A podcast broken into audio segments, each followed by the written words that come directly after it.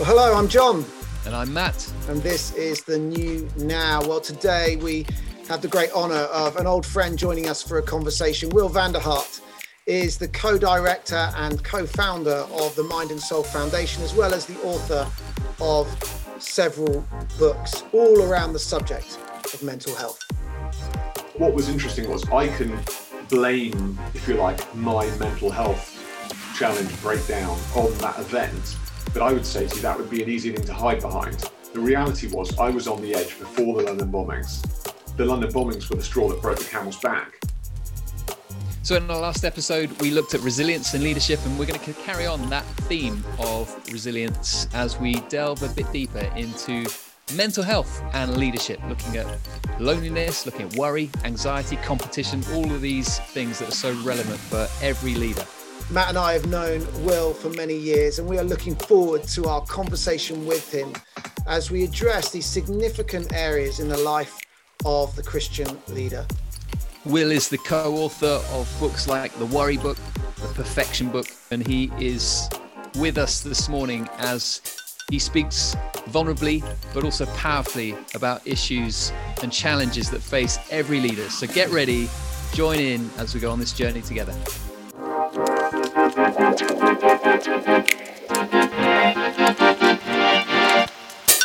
Well, welcome to the new now. It's great today to have our first guest of season two. Matt, we've got our old friend Will van der Hart joining us today. Welcome, Will. Great to see you guys. Thanks for the privilege of opening up season two. It's yeah, amazing. Great to have you uh, with us. We had lots of guests in season one, and we began season two with a couple of conversations between Matt and I. But you are our first guest, and um, it seems appropriate uh, to have you with us as an old friend. Will and I were at Wycliffe together we're in the same fellowship group together, and look how far he's come, at least. Um,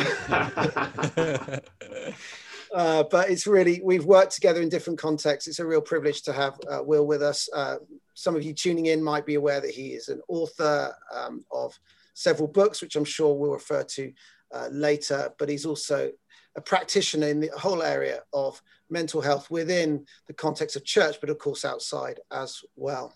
It's really great to have you, Will, with us today. And of course, you set up the Mind and Soul Foundation, which is well known and well respected nationwide and beyond. But also, you've moved recently to our deaneries, Hammersmith and Fulham. It's great to have you in a neighbouring parish now as an associate at one of the churches here at St. Dees in Parsons Green, but also we're all part of this sort of same network. So it's been great. I think we bumped into each other in the swimming pool changing room at Charing Cross Hospital. Do you remember that a few years ago? That's right. I turned yeah, around and there you were. Yeah, it's sort of recovering. I, have had I had a quite bad back injury, so I was um, using the pool for yeah, to kind of get my back back strong again, which is yeah, it was good. Yeah, really good. Great to it's great to be here with you guys. We've got such a lot of history together. Thanks for being with us, yeah, this morning. And just to say, last week we were talking a bit about resilience in leadership, and love to sort of explore that a little bit as we begin. Just thinking about resilience in leaders. We talked about the image of not just a marathon but a triathlon, something that James Lawrence introduced us to, and certainly we've had to have you know re- resilience for the long game. I wonder how have you been getting on uh, over these seven eight months?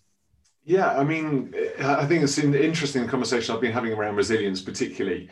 You know, like many things in the church, I'm always desperately worried that they become sort of personal attributes.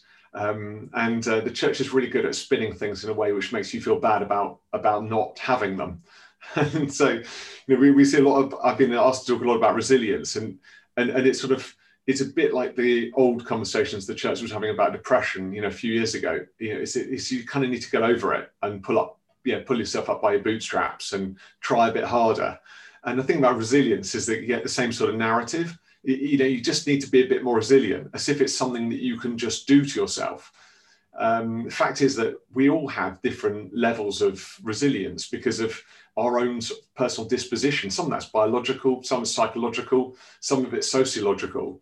But you just can't actually just suddenly build more resilience and um, so, from a leader perspective, I think there's a little bit of a challenge there. That, that, sometimes it gets a bit machoistic, a bit sort of jingoistic. Oh, I'm really resilient, mate. You know, like you know, let me down the gym, building a bit of resilience. And you're, you're actually no. you know, two guys can go to war, experiencing exactly the same thing. One might experience a nervous breakdown. The other one might be absolutely fine with what they've seen. You, you know, neither of them are weak but one of them just had less emotional resilience than the other. And I think the key thing about resilience in my experience is everyone has to know themselves to a level where they can actually manage their resilience. So it's like we've got a quota. There's something called Hooke's law, which many of you in physics will be aware of or remember from GCSE, where if you load a spring, Hooke's law is the measurement of the point at which the spring no longer returns to its original shape. And uh, we, we all require uh, an awareness of the load, which takes us to a place where we, if you like, become out of shape. Uh, and then we have to manage our load according to our resilience. But that's quite different to actually being more resilient. And um, so there's, you know, I, that, that's a kind of little intro for me for, for, resilience is actually saying I've got a quota of resilience. I need to manage myself within that quota. Whereas the language I quite often hear is I just need to be more resilient, as if that's something I can do to myself. We were talking last week um, about uh, similarly that, that, that idea of uh, this kind of inner strength that you've got to somehow will yourself to um, and it's it's a quite a buzzword. It's been a buzzword for a couple of years, but it feels like it's like on vogue right now because of all that we're facing, and it's almost like people don't really know um, what else, what answer we have to the ongoing change, the challenges of COVID, the economic recession. So what do we need? Oh, we'll get some inner resilience, and that will be the answer. And we were reflecting last week that actually the Jesus way is is not some kind of inner strength, but actually is to inhabit weakness and brokenness in a much more authentic way. And that it's in that place that we find our strength um, in that. I, yeah, I, think that's absolutely right. I think that's the uh, that's the right approach. Um, you know, it's funny, isn't it? That sort of there's there's this sort of the activated gospel, particularly for leaders. It's like in the face of challenge, I need to do something. It's like there's it's very it's very egocentric. When actually the gospel is is Christocentric, and actually the whole principle is that we're you know we're limping towards Jesus as best as we can, or you know God is running towards us with a prodigal returning. God is leaping out of His home, coming towards us to help us lift us in. Um, but amongst leaders, there's still, particularly within Christian circles, this sort of strange obsession with fixing it ourselves. I mean, one of the things I think has been a, you know, if if they can, if you can find any positives about about this experience at all, one is about one for me, one of the very important positives has been about the disempowerment that it offers, uh, offers us. Because actually, I think the world's been addicted to this idea that we can control everything. And I think the humbling reality of the fact that we actually have to submit to something, um, even if it's something you know, challenging, negative, you know, is evidence that we need God. Uh, you know, I think that sort of Christian leaders can fall into the same trap as leaders in the world around them. This whole idea that we can, you know, we can do it, we can make everything better. God is the source on the side um, of life rather than being life. You know, we're not created to uh, to build an appetite and eat what we create and then you know dress it in God, but actually we're created for an appetite for God to actually consume what He offers us. Mm. Um, and that, that you know sort of positioning, I feel like, yeah, part of our exhaustion is about working ourselves out to a place of humility and submission rather than actually being able to overcome. Yeah, I was um, I was thinking that um, that whole idea of control is actually quite a modern idea in human history. The idea that we get to control everything. It's we're talking a matter of decades, not centuries, and yet human existence has been millennia and this idea that only in recent history have we really gotten the idea that we're in control of things. And I, I for those who don't know some of your story, Will, maybe in, in, in a short summary, you entered into this world of mental health and and equipping the church, not just the church in a in a in, in inward looking way, but outward looking way, because of something that was out of your control. Do you want yeah, to share? Absolutely, John. Yeah, yeah. I mean, I think I, I think back to our time at Wycliffe, I was probably quite annoying um, because I was sort of look, he's not denying either. I was probably I can re- I realize it's probably quite annoying because I was um, I was so urgent about everything. I remember you were pressing into kind of quite experimental and reflective spaces. And I was all about like, come on, let's get on with you know sharing the gospel, all very sort of like activated and quite driven. Uh, you know, I'd say to you now, honestly, are driven by a huge amount of insecurity and actually I, I recognize that in other leaders in the same way as I recognized it in myself at the time, or I'd failed to recognize it in myself at the time, very driven by achieving, driving forward, not stopping, not reflecting, not really coming to terms with my own inner life. And um, I spent the first year of my curacy doing that, but you know, even to another level, because you know, as soon as you got the collar on, it's like you know, you've just come out of the starting blocks. And I'm like, right, I've been sitting around in theological college for three years talking about this. Yeah. Now I'm going to absolutely kill it. Yeah. You know, forget God, forget Jesus. Will van der Hart's just turned up, and he's going to like bring usher in the kingdom. And, you know, and I and I and I, I worked my backside off, and I remember doing. I remember putting together 16 nights straight of ministry events, which is quite a lot when you think about it. Uh, not being in for a single night for 16 nights. I remember saying to my wife Lou, "Oh, like, we've been going pretty hard, haven't we? You know, 16 nights. That feels like quite a lot." But we were kind of high, you know, I was probably high fiving her in the street. and She was thinking, this is not good. This is not good. Um, and then I got, I got caught up in the London bombings, um, the 7-7 bombings of July that year. Um, and, you know, I ended up putting on my dog collar, which was not something I did particularly often, but I basically hosted the um, emergency service response to the Edgware Road bombing. And I saw a lot of where you were. Yeah, literally. I I just lived literally just four doors down from from from from the St Mary's Hall, which was the was the hall that we hosted the emergency services in, and was and was cordoned in, you know, and did sort of 24 hours on site, and you know, it, it is a really traumatic experience. I saw and heard things that were really distressing. What what was interesting was I can blame, if you like, my mental health challenge breakdown on that event, but I would say to you that would be an easy thing to hide behind the reality was, I was on the edge before the London bombings. The London bombings were the straw that broke the camel's back. I was living irresponsibly in terms of my mental well being. And then when that trauma occurred, basically that was it for me. So three months later, I started having panic attacks, you know, terrible anxiety, sleeplessness, loss of, loss of appetite, loss of a lot of weight, you know, really on edge the whole time, hypersensitive to noise. Um, I didn't know what's going on. I mean, literally, I literally thought I was losing my mind. And the church thought I was losing my mind as well, because at the time, 2005, no one was talking about mental health. So, you know, one pastor's telling me the devil's got into me. That's really scary.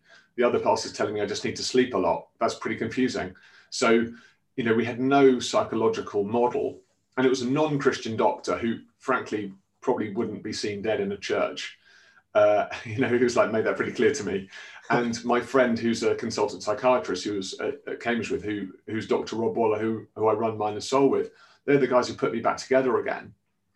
But that point, I mean, that whole year for me was, you know, repentance, taking stock, like becoming psychologically well, reflecting on the train wreck of my overaction, and and you know, and then repenting of that, and actually then saying, well, what can we say to the mm. church, and how can we help the church? So that was that was the beginning. Know, that's my my sort of journey in a nutshell. But I think particularly for this conversation around sort of activation and resilience and action, I think it's it's it, it's it's important. I think it's really important for me uh, as a leader to, to to to offer that revelation because I'm so you know sometimes you're tempted to hide behind a story, and then people are like, oh, poor you, wow, that must have been really tough for you. And you can just get you know you can get the sympathy, when actually I'm just I don't really deserve anyone's sympathy. Like I needed I needed rebuke before that happened. And honestly, if you if you gave me a big red button and said, "Well, you could press this button," and and that would never have happened to you, I, w- I would no way press it. Wow. I would I would never erase the experience from my, my from that experience from my experience, because honestly, if I hadn't had a breakdown in that first year of ministry, I'll probably have a catastrophic breakdown in my like 15th year of ministry, because the way I was living was just so unsustainable and the things that were driving me were so ungodly. Yeah. You know, ultimately, Jesus said, I've come to give you life and life in its fullness. You know, come to me, all you are burdened and weary and heavy laden, and I'll give you rest. You know, my yoke is easy, my burden is light. You know, I didn't know what any of that meant. Hmm. Well, this is uh, this is powerful stuff. Um, it's estimated about one in four people experience mental health challenges in the, in the UK. And last year, uh, we are at a clergy conference for the Kensington area, and Deborah Strain was one of the speakers there, and she said that clergy are forty percent more likely to than their peers to suffer breakdown. I mean, maybe it's quite evident, but I just wonder whether you could speak into that, why that is the case. Uh, I know that not just clergy are going to be listening to this; there'll be other leaders, but maybe specifically to clergy, uh, why that could be the case, and what we can do to begin to, you know, put a framework in place to help us.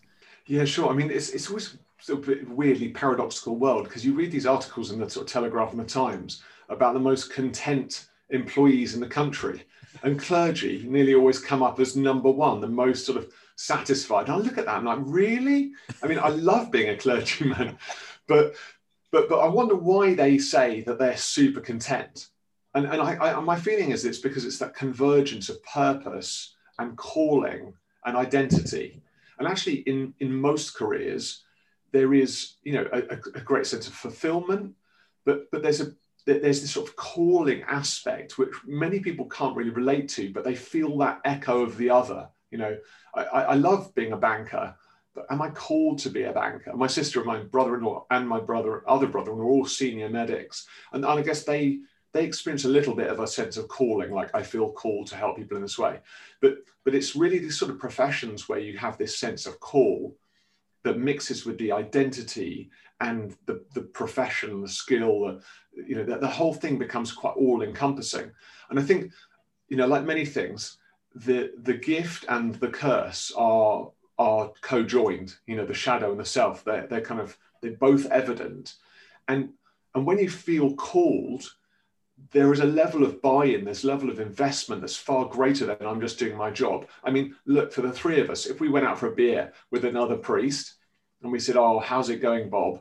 And they said, Oh, you know, to be honest, I'm just keeping the wheels spinning at the moment. I'm just happy with my paycheck. I just like to, you know, just to, you know, I'm, I'm just in it for the money. You know, what would you think? You'd be like, Oh my goodness, this guy you know, is doing the wrong thing. But imagine if you're working in a, in a, I don't know, a, a, garage and you were having a bit of a tough time, you know, you weren't feeling very fulfilled. You said, you know, to be honest, I'm just turning up at work, doing a good job, getting paid. You'd be like, yeah, great. Do you want another pint? You know, the fact is that we, we, we measure ourselves against a different standard and that is that you're all in. And because of that standard and because that sense of call, the call is often greater than the self care. So your investment in the sacrifice you're willing to make are far greater than the sacrifice and the investment that people are necessarily willing to make in other professions.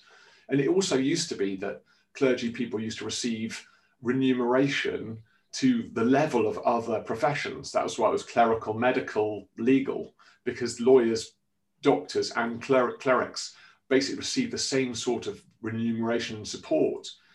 And, and that's when clerics largely spent four days a week writing their sermon for Sunday, not being social workers, you know, building project managers, financiers, you know, general social activists, safeguarding officers, local community representatives, you know, hall hosts and hire guys, HR leaders, you know, you name it like if I, if I was going to employ someone, if I was like a big headhunter, I would just any job, I'd just go basically to a pool of priests and try and hire them.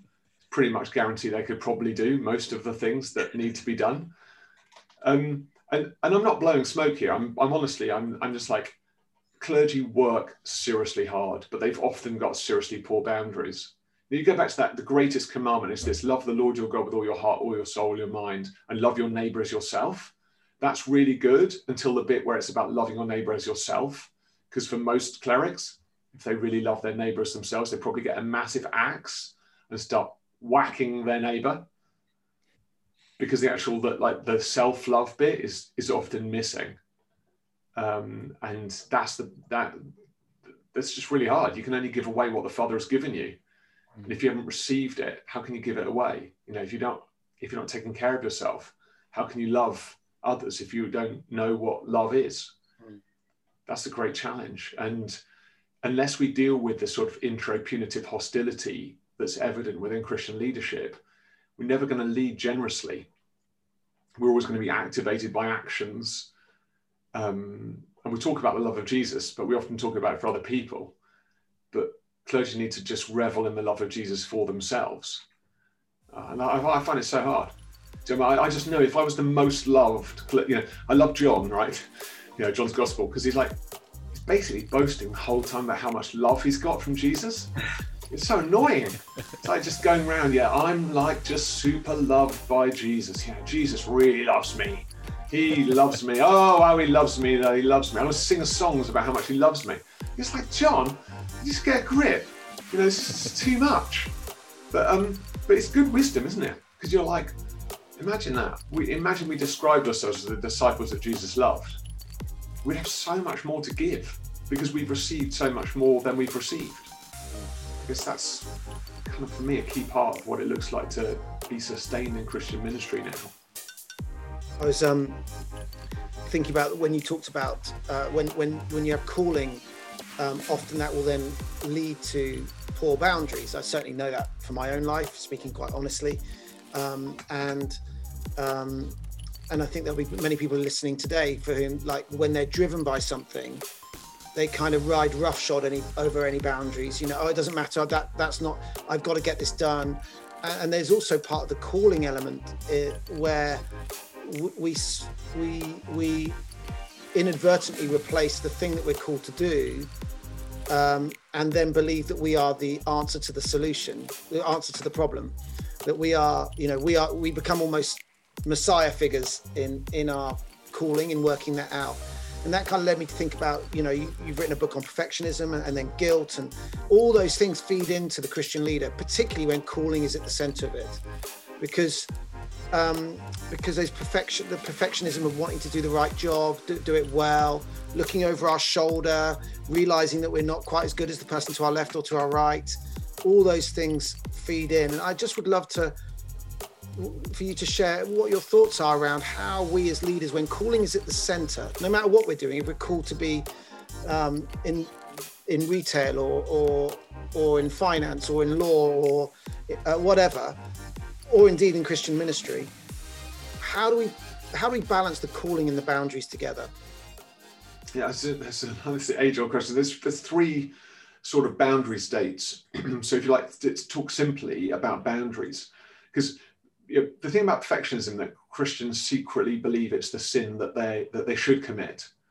You know, so hmm. it, if, if you're going to apply for a job as a Christian, you know, you you sort of like they say, you know, what are your weaknesses? And you think, oh, what am I going to put in there? Because I don't want to like do myself out of a job. So you think, oh, I know. I'll say like I'm a perfectionist. I'm going to work long hours for low pay and get everything right because the employer's going to go, yes, that's what I want, you know, or, or they, they think uh, saying I'm a perfectionist is a bit too strong. So I'm a bit of a perfectionist, as in there's a good bit, and like I'm that bit. Um, but you know, we secretly are like we polled like people with this uh, when we were writing the book. You know, how, how many of you think that perfectionism's a sin? Hardly anyone puts up their hand. In fact, they point to you know to to um, be perfect. Therefore, as your heavenly Father is perfect in Ephesians um, and sort of say, well, almost the Gospels, you know, the epistles sort of, you know, they, they, support the premise of perfectionism when actually the translation is just rubbish. Um, because I should, shouldn't say per, be perfect, it should say be complete, therefore, as your Heavenly Father is complete, which is mm. about hiding yourself in Christ. Be an irony, wouldn't it, if at the end of the um, if if at the end of the Sermon on the Mount, Jesus said, "Yes, and to have any of this stuff, you have to be perfect." You'd be like, "Oh, all right, I thought this was for like sinners and, and like poor people, you know, people who've like, you know, who are deficient. Oh, no, no, this is just for perfect people. So if we just go and do all this perfectly, that'd be great.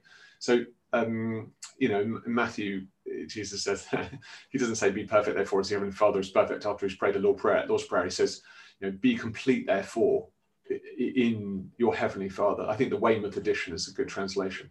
Anyway, I digress our culture is terrible with this. I mean, I don't know if you've seen a job description recent, a job advert for a uh, someone in Christian ministry. I mean, I don't look actively. I'm not looking to move on, but when you see them, you think that actually what they're looking for. We want a new vicar in, you know, some, you know, St Bride's on Sea, wherever it might be, and on, you know, and and they want a messiah figure you know. Oh, they must be an excellent preacher. They must be a great administrator. They want to bring new families to christ.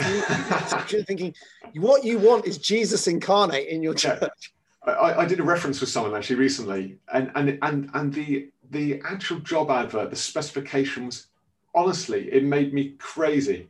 So i actually wrote a letter of complaint to the church oh, about the job spec. I was like look I, what, whatever clout i've got I'm going to level it against you on the basis of the fact that this is entirely unhelpful.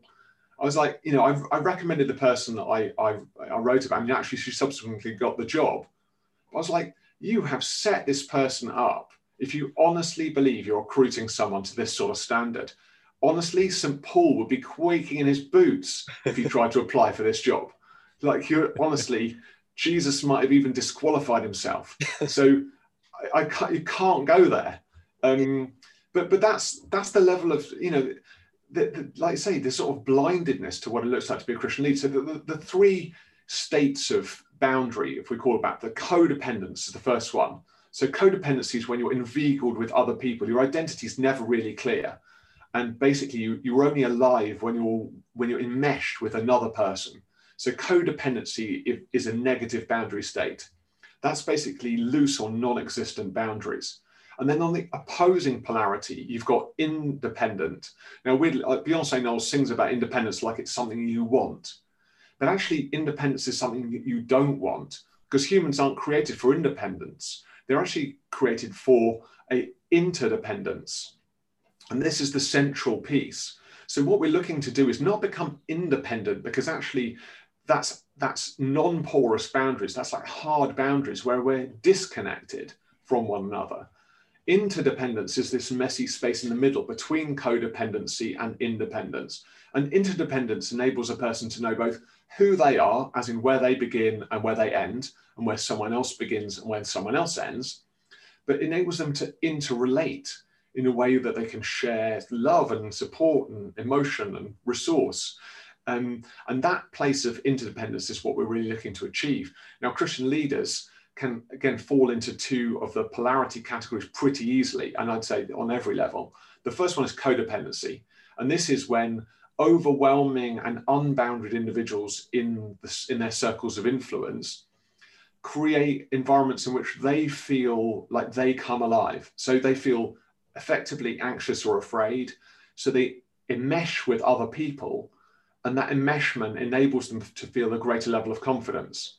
So, oh, I'm, I'm not on my own anymore. It's not me against the congregation because I've got my church warden, Tony, and he understands me and he understands everything about me. And we write our press releases together because, you know, I do everything with Tony.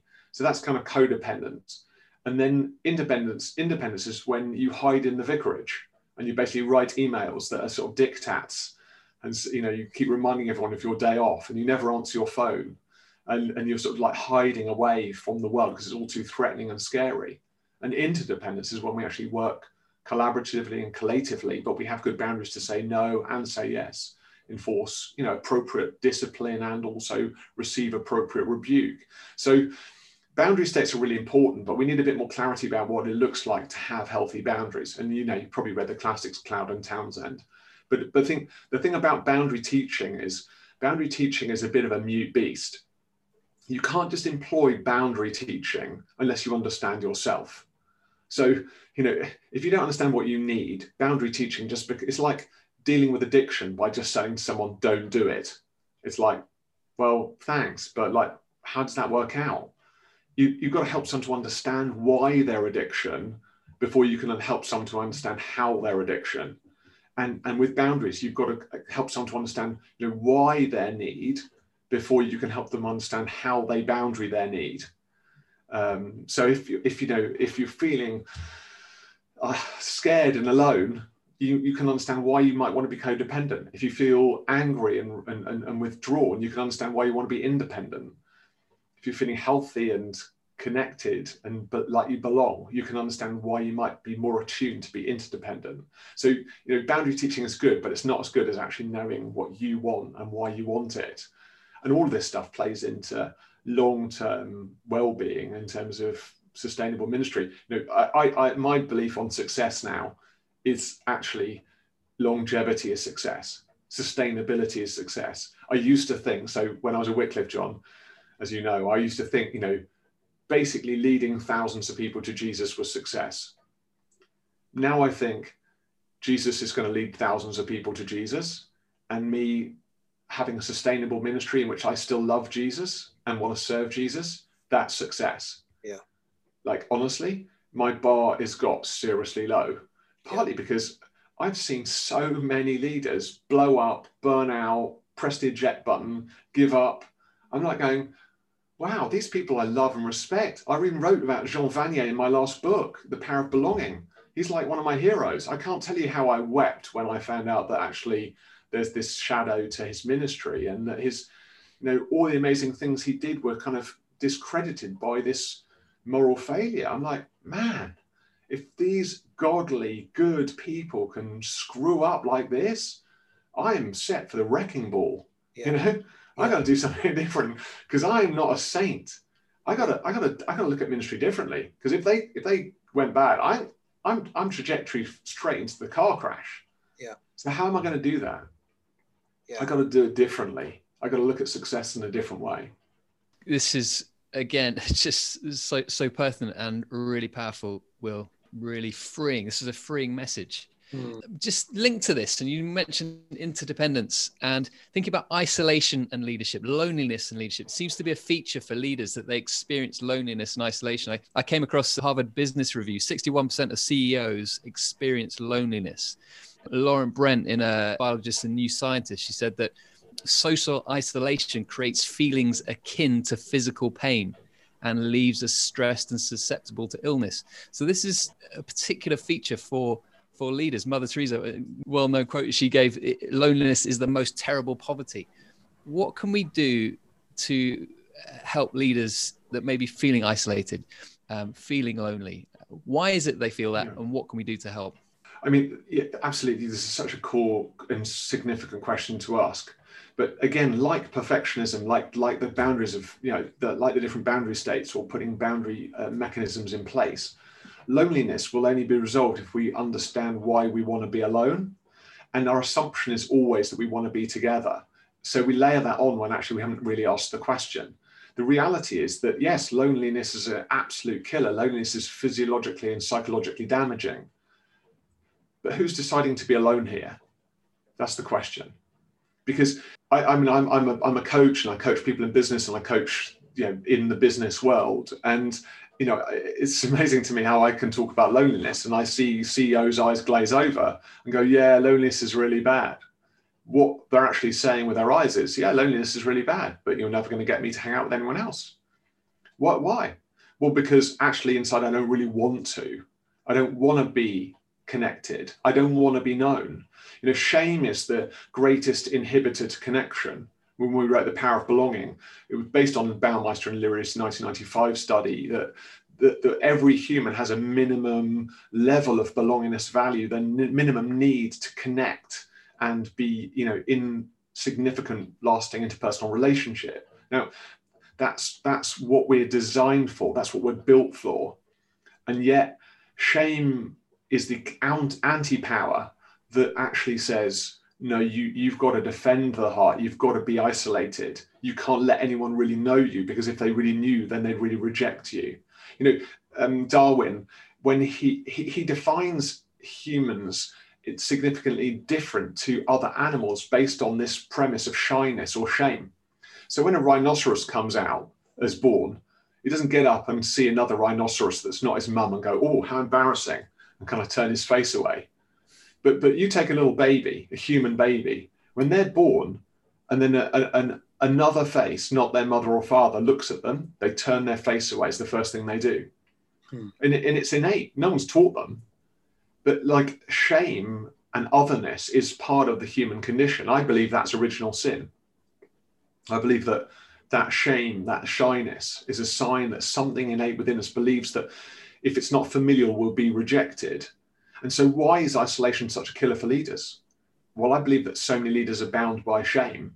They believe that actually they don't match up. That's often why they work harder than everyone else. That's why they often get into leadership positions, because actually they're escaping something. Hmm. You know, they climb the ladder hoping that there's something there. They get there, and actually there's not really anything else there.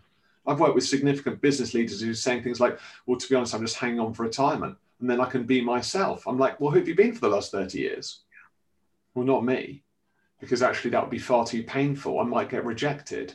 You know, I think, again, we're in danger. If we talk about loneliness and isolation, we can talk about how bad it is, but until we can help leaders to realize that they actually want to have the opposite of loneliness and isolation, we'll never get get anywhere. Yeah. And that the fact is, you know, guys, I believe that competition is killing the church you know, we look at one another on Instagram, people measure each other's churches on how many people are sitting in the pews, how many podcasts or interviews or books you've written or whatever it is you're doing. The spirit of competition is killing people. Yeah. And, and that spirit of competition says, actually, you know, you need to compete. You need to put on your game face because that's all you've got. because at the heart of you, it's just darkness. Mm. Leaders, Christian leaders, they believe in the gospel for others, but they still don't believe in it for themselves. Yeah. They feel ashamed. They feel other. They feel that actually, if at best they're one of Paul's ones sneaking through the flames, you know, maybe they'll get in the door. That's not a way to live. Then that's not a way to lead. Yeah. The leaders are terrified. They, you know, they create ivory castles around their identity, and they hope that people will pedestal them and look up to them and verify them and validate them. But inside, they just believe, like, what the hell am I doing here? Yeah you talked um, earlier about your experience of um, the seven seven bombings and how actually it was a straw that broke the camel's back, and and actually there were things that were there all the way along, um, even at Wycliffe when when we shared time together. Um, but but actually, what the, that moment on seventh of July of that year uh, did was to was to actually bring those things to a head uh, in you. And I think uh, for a lot of people, as we began this podcast a few months ago, um, it was in the context of COVID. And I think what COVID has done has indeed done, had a similar impact on many people. Is that actually it's brought to the surface things that are always there before, whether that's strategically even. You know, retail is is is facing some real crunch decisions right now.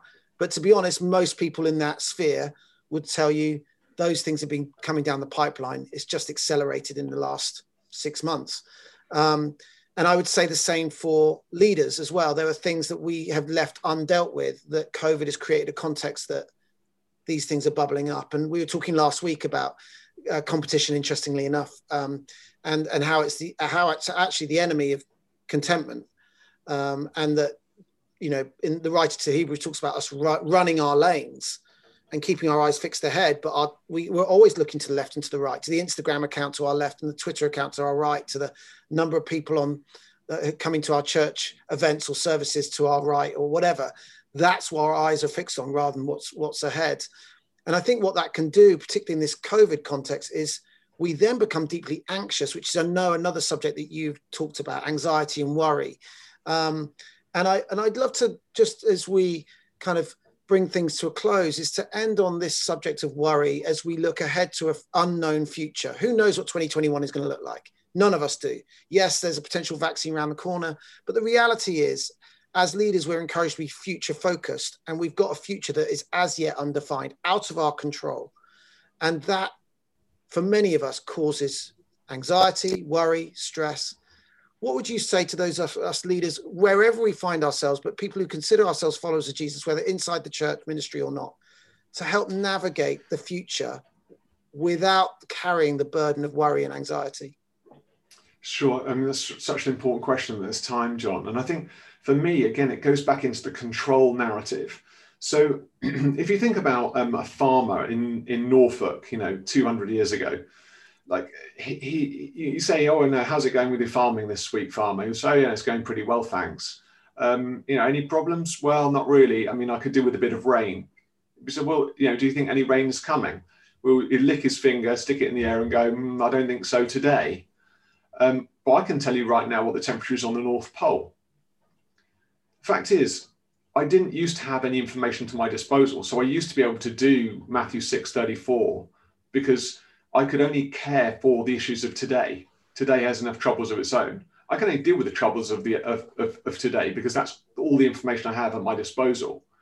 Whereas actually Matthew 6:34 has got more important to us because Jesus says, Don't worry about tomorrow, tomorrow will take care of itself. Today has enough troubles of its own. Now, go back 200 years and actually didn't really know what the troubles of tomorrow were. I mean, you could worry that your crops aren't going to get any rain, which is problematic but you probably worked out that that's not really going to help you. Plus, you'd always live in hope that actually tomorrow might bring rain, and therefore your hope kind of cancels out your tendency towards leaning towards being catastrophizing the future, becoming catastrophic. So, our access to information in the 21st century supercharges our relationship with anxiety because it drives us towards the first half of what Jesus was teaching about, and that is the problems of tomorrow. So we knew about the virus, coronavirus, in early December yeah. because that was going on in China. We had four months to worry about coronavirus before it started making people sick in our own country. Know, I remember I was in Switzerland doing a, a chaplaincy, and um, I remember walking around, you know, having done a church service and having a sort of nice walk in the snow, thinking, oh, I wonder whether or not this virus is going to come to Europe. I, I, literally remember that and remember praying about that. And actually, that took seed for me. And I started really worrying about that. Now, you know, the fact is, my access to information supercharges my tendency towards anxiety. Yeah. And we love information yeah. because ultimately humans are problem solvers and leaders are particularly built to be problem solvers. And so we get the information and then we begin the process of worrying about the information we've received. And then we begin the activity of problem solving, which helps us to feel like we're resolving the problem, which of course we cannot resolve because you cannot fix the problems of tomorrow with the grace of today. You know, the, the invitation that we have is to stay in the present moment. But leaders' responsibility is to try and mitigate the impacts of problems in the future. I'm, I'm coaching someone in risk management at the moment who struggles with anxiety. I'm thinking this is a really difficult person to coach because their superpower is managing the risks of the future which haven't happened yet, and their superpower is killing them. Now, how do I how do I not disable their ability to be an excellent risk manager, but also help them to get free from their anxiety? What we have to do is become better at mitigating our own activity and asking ourselves whether the problem that we're really trying to solve is a problem that we can attend to. And that's why we have to label our anxieties. So we, we describe there's two sorts of worry in the world. There's solvable worry. That's worry that you can actually apply problem solving techniques to. So if I told you you're going to lose your job in a month, you do well to actually begin to work on your CV, go to a jobs club, start looking for another job, you know, talk to your mortgage broker, try and get a reprieve on any bills that you've got outstanding, you know, begin the process of working out what that looks like. But for most people, the worries that really keep them awake at night are what we call floating worries. So these are things like, have I got any real friends? Or have you tried solving that problem? Like imagine what it looks like as a Christian to go around going, are you really my friend? It's not like anyone's going to say, no, I've been faking it for years. You know, like you can't resolve problems like that. Like, am I going to get sick? I don't know. Like, uh, who knows? Like, what do you do? Go to the doctor and say, am I going to get sick? Or say, look, I'm, I can diagnose any symptoms, but you haven't got any symptoms. So I can't tell you that. I can't answer those questions. The problem we carry is that our mechanism for solving problems gets supercharged by our awareness of the information that's available to us in the world around us at the moment, and also our belief that we're in control of the lives that we're actually living. If we went back a thousand years, you could be really happily farming with your family on the Northumbria coast.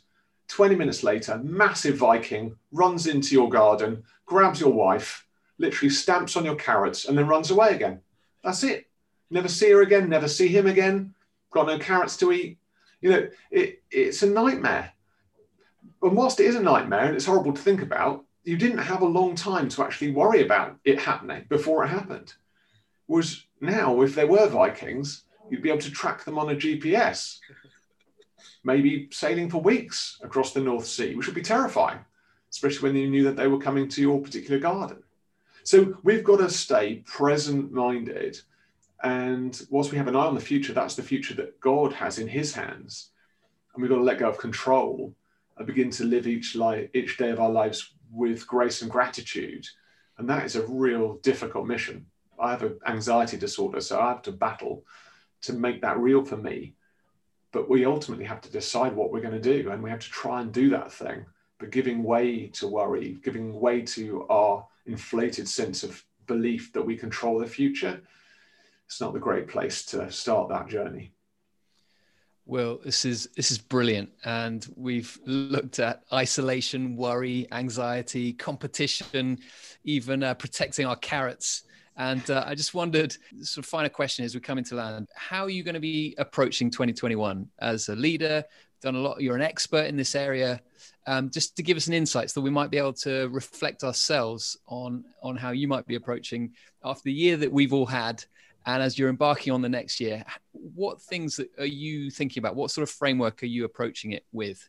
Thanks, Matt. I think that's really insightful question. And it's something that, um, so I've made a few decisions during lockdown. Um, and one of the decisions I made was to stop being ambitious. So you know, I think this, the scripture says without vision, the people die. And I've realized that there's something that is called godly vision and there's something called personal ambition. And, and I want to exchange personal ambition for godly vision. So I want to try and um, stop being a, a, sort of being attracted to the sparkly things. So I'd say, like, if you showed me a new opportunity that looks sparkly and fun, I'd say yes before I'd even thought it through you know, I, I, I have like a tendency to like like new things. I like new opportunities. I like new kind of moments, and that really that lifts me. You know, I, I think, oh wow, that's really fun, or that's really interesting. But I, I want to just hold on. I want to pause and ask bigger questions about vision, like what God, what's God want me to do, versus what does ambition want me to do. I've talked a lot in the past um, about shadow mission, you know, true mission and shadow mission, and um, I think you know some really great teaching out there around this subject, and there's some of it's Freudian psychology as well. But you know, the idea is that we have a true mission. That's what God's called us to, and then we have a shadow mission, and that's what we do when we don't really want to do what God calls us to. But our shadow mission is only about five degrees away from our true mission, so they kind of look passable. You know, it looks like I'm doing the thing I'm called to do, but I'm normally doing it for slightly different intentions. I really want to kill my shadow mission. You know, I really want to be like, okay, I don't want to get diverted all the time to do things that are effectively egocentric. I want to get diverted into the things that are Christocentric. I want to try less hard. Why am I such a try hard, John? I don't know. Honestly, I, I don't know. I wish I, I, I wish I wasn't such a try hard. I just wish I was sort of a bit more relaxed. and I think um, sometimes I just think, why am I worrying about this? I know it's like anxiety again. I'm like, why am I worrying about this? Why am I such a try hard? I want to be more natural and just straight up. I want to care less about what other people think about me. Mm. And I want to care less about whether or not, you know, I, I'm like doing it right in terms of like other people approving. I want to be honorable and holy, but I don't want to just please people or just everyone say, oh, Will Van Dyke's such a nice guy. Like they ever said that, but you know what I mean.